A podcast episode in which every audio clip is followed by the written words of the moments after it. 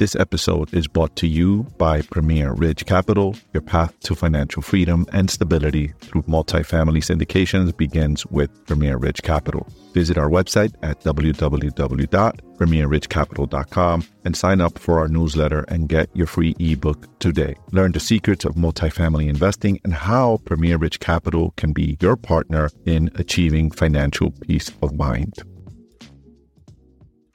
Breaking news as the U.S. is set to unveil long-awaited crackdown on real estate money laundering. Find out more in this week's weekly real estate market update. But before that, here's this week's housing market data, courtesy of Redfin. Mortgage purchase applications during the week ending August 4th declined 3% from the week earlier, seasonally adjusted, and purchase applications were down 27% from a year earlier. Google searches homes for sale were down roughly 8% from a month earlier during the week ending August 5th and down about 11% from a year earlier. Median home sale prices was $381,225, up 3% from a year earlier.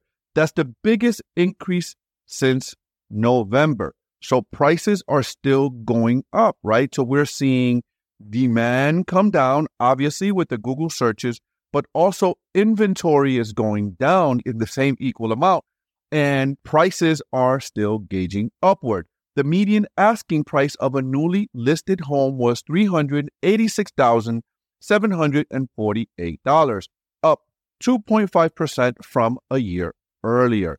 The monthly mortgage payment on the median asking price hit a record of $2,602 at a 6.9% interest rate, the average for the week ending August 3rd.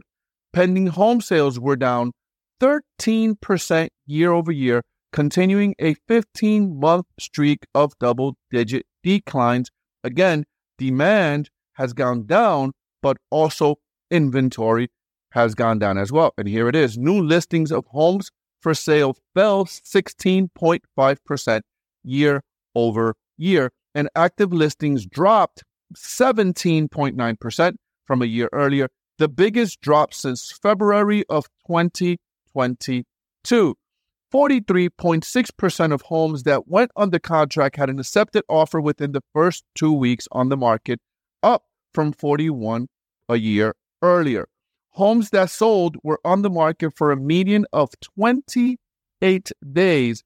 That's up from 24 days a year earlier. However, even though that this week's data shows that the median days on the market was 28 days, just a few months ago, it was 49 days. So this is a good sign for the marketplace. 35.3% of homes sold above their final list price was down 42% from a year earlier. So again, in essence, the market is demand is going down because of interest rates and also prices are coming up. Demand is going down, prices are coming up, and also inventory is going down, which is the great equilibrium, right? It's equalizing everything. So we'll see what happens here. Something's got to happen. Something really quirky has got to happen in the market, maybe like foreclosure. God forbid the unemployment rate rises to a problem where there's a problem with unemployment. That could then trigger foreclosures, and foreclosures can bring a slew of new inventory into the market. Builders are not keeping up with demand still. So interesting. And this week's inflation rate update is courtesy of MarketWatch. So U.S. consumer prices rose a mild 0.2% in July, but the rate of inflation rose for the first time in more than a year, in a sign of it's going to take a while to get the cost of living fully under control. Still, a steady slowdown in inflation over the past year could keep the Federal Reserve on the sidelines, where senior officials considered whether to raise interest rates again at the next meeting in September. The yearly rate of inflation, meanwhile, rose to 3.2% to 3% in the prior month.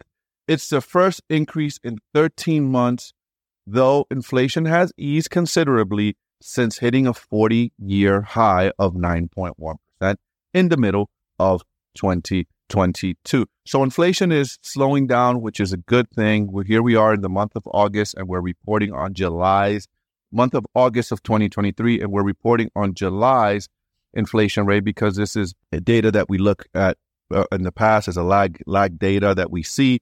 And so inflation is slowing down, which is a good thing. Hopefully, the Feds won't continue to raise interest rates.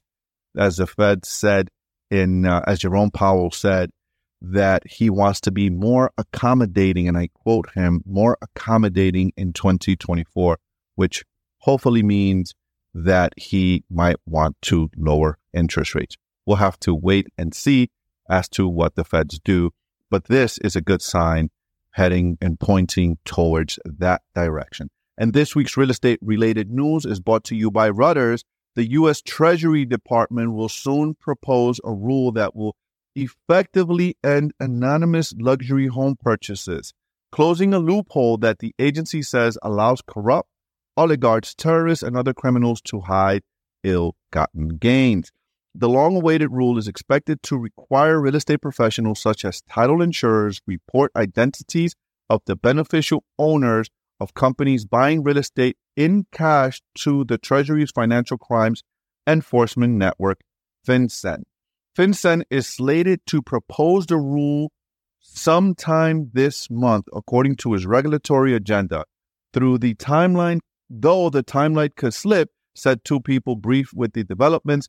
Anti-corruption advocates and lawmakers have been pushing for this rule, which will replace the current patchwork reporting system that's currently in place. Criminals have for decades anonymously hidden ill-gotten in real estate. Treasury Secretary Janet Yellen said in March, adding that as much as $2.3 billion was laundered through U.S. real estate between 2015 and 2020. Yikes, that's a big number. The American Land Title Association, which represents title insurance insurers, says it welcomes the new rule, but that FinCEN should delay it until the shell company rule is completed. The proposed rule will be open to the public and industry feedback. And this has been your weekly real estate market updates. I'll see you guys next week. Peace out.